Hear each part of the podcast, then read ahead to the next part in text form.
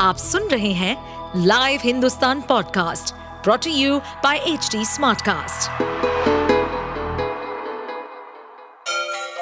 Ganga किनारे बसे राज्य उत्तर प्रदेश की खबरें पॉडकास्ट में आपका स्वागत है इस पॉडकास्ट में हम सुनेंगे छोटे शहर इटावा से लेकर राजधानी लखनऊ, चमड़े के शहर कानपुर और राम की नगरी अयोध्या जैसे सभी शहरों से जुड़ी राजनीति, विकास, मनोरंजन दल बदल फरेब और अपराध जगत की सभी खबरें घोसी उपचुनाव के नतीजों का ऐलान 8 सितंबर को होने वाला है लेकिन इससे पहले ही सुभाषपा अध्यक्ष ओम प्रकाश राजभर ने अपने सोशल मीडिया अकाउंट एक्स पर ऐसी तस्वीरें साझा की है, जिसे लेकर यूपी की सियासत में हलचलें तेज हो गई हैं। राजभर ने बीजेपी प्रदेश अध्यक्ष भूपेंद्र चौधरी के साथ तस्वीरें शेयर की, जिसके बाद ये माना जा रहा है कि जल्द ही उन्हें योगी आदित्यनाथ की सरकार में कैबिनेट मंत्री बनाया जा सकता है दरअसल बुधवार की रात बीजेपी के प्रदेश अध्यक्ष भूपेंद्र सिंह चौधरी ने सुभाषपा नेता ओम प्रकाश राजभर से उनके दफ्तर में जाकर मुलाकात की, जहाँ दोनों नेताओं के बीच बातचीत हुई।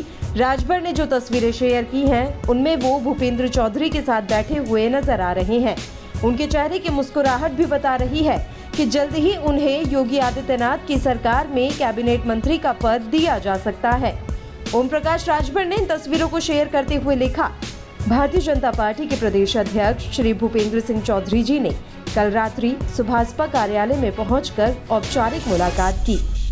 दरअसल, एनडीए में शामिल होने के बाद से ही ओम प्रकाश राजभर के यूपी सरकार में कैबिनेट मंत्री बनाए जाने की चर्चाएँ तेज हो गई थी। लेकिन अब जब खुद बीजेपी प्रदेश अध्यक्ष उनसे मिलने पहुँचे हैं तो इस बात की तस्दीक होते हुए भी दिखाई दे रही है। एनडीए में शामिल होने के बाद ओम प्रकाश राजभर ने यह भी दावा किया था कि योगी कैबिनेट का जब विस्तार होगा तो उन्हें भी इसमें शामिल ज़रूर किया जाएगा। वहीं सपा कई बार इसे लेकर उन पर तंज भी कस चुकी है। सपा महासचिव शिवपाल यादव ने तो यूपी विधानसभा में सीएम योगी से ये तक कह दिया था कि इन्हें जल्द ही मंत्री पद दे दीजिए, नहीं तो वो कहीं फिर से सपा के साथ ना आ जाए। कभी क्रेस केंद्र पे जाएगा ही नहीं किसान सीधा मंडी में चला जा आ जाएँगे आ जाएँगे। आपने और माननीय मुख्यमंत्री जी माननीय माननीय मुख्यमंत्री जी आपने देखिए आपका हम सम्मान करते साथी को जल्दी जल्दी शपथ दिला देना नहीं जो मेरे ही साथ आ जाए हाँ, है।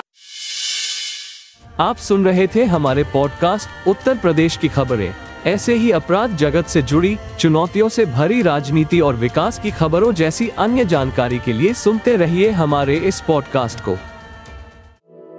इस पॉडकास्ट पर अपडेटेड रहने के लिए हमें फॉलो करें एट एच डी हम सारे मेजर सोशल मीडिया प्लेटफॉर्म पर मौजूद हैं। और ऐसे पॉडकास्ट सुनने के लिए log on to W W W dot H D Smartcast dot com